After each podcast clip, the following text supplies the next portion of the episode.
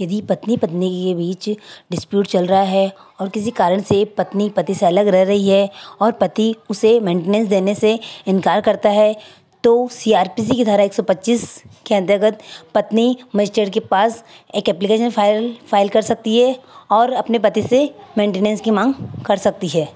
Jai Hind.